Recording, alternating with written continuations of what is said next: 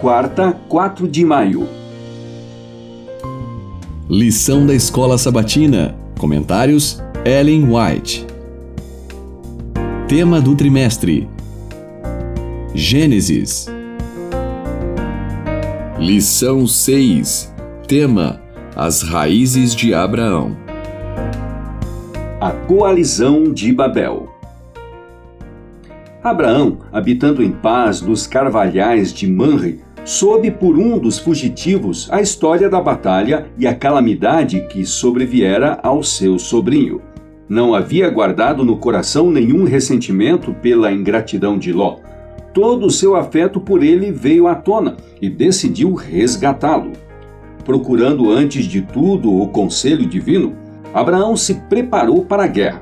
A investida, tão vigorosa e inesperada, resultou em uma rápida vitória. O rei de Elão foi morto e suas forças, tomadas de pânico, foram postas em fuga. Ló e sua família, com todos os prisioneiros e seus bens, foram recuperados e um abundante espólio caiu nas mãos dos vitoriosos. Abaixo de Deus, Abraão foi o responsável pelo triunfo. O adorador de Jeová não somente havia prestado um grande serviço ao país, mas também mostrara ser um homem de valor. Viu-se que a justiça não é covardia e que a religião de Abraão o tornava corajoso ao sustentar o que é correto e defender os oprimidos. Seu heróico ato ampliou sua influência entre as tribos circunvizinhas. Patriarcas e Profetas, página 105. Quando Ló se mudou para Sodoma, a corrupção ainda não havia se tornado geral, e Deus, em sua misericórdia, permitiu que raios de luz resplandecessem por entre as trevas morais.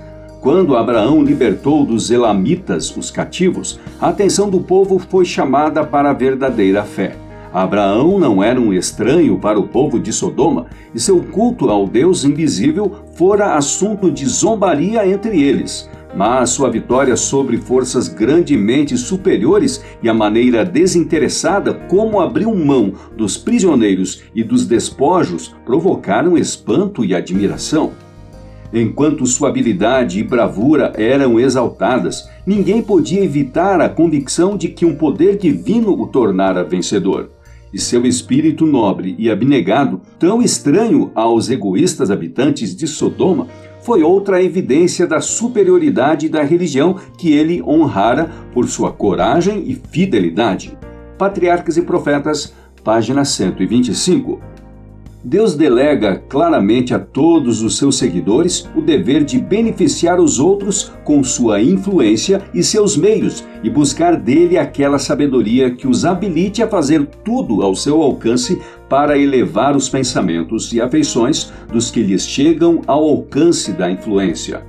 Todo ato de nossa vida afeta outros para o bem ou para o mal. Nossa influência tende a elevar ou a rebaixar ela é experimentada, posta em prática e, em maior ou menor escala, reproduzida por outros.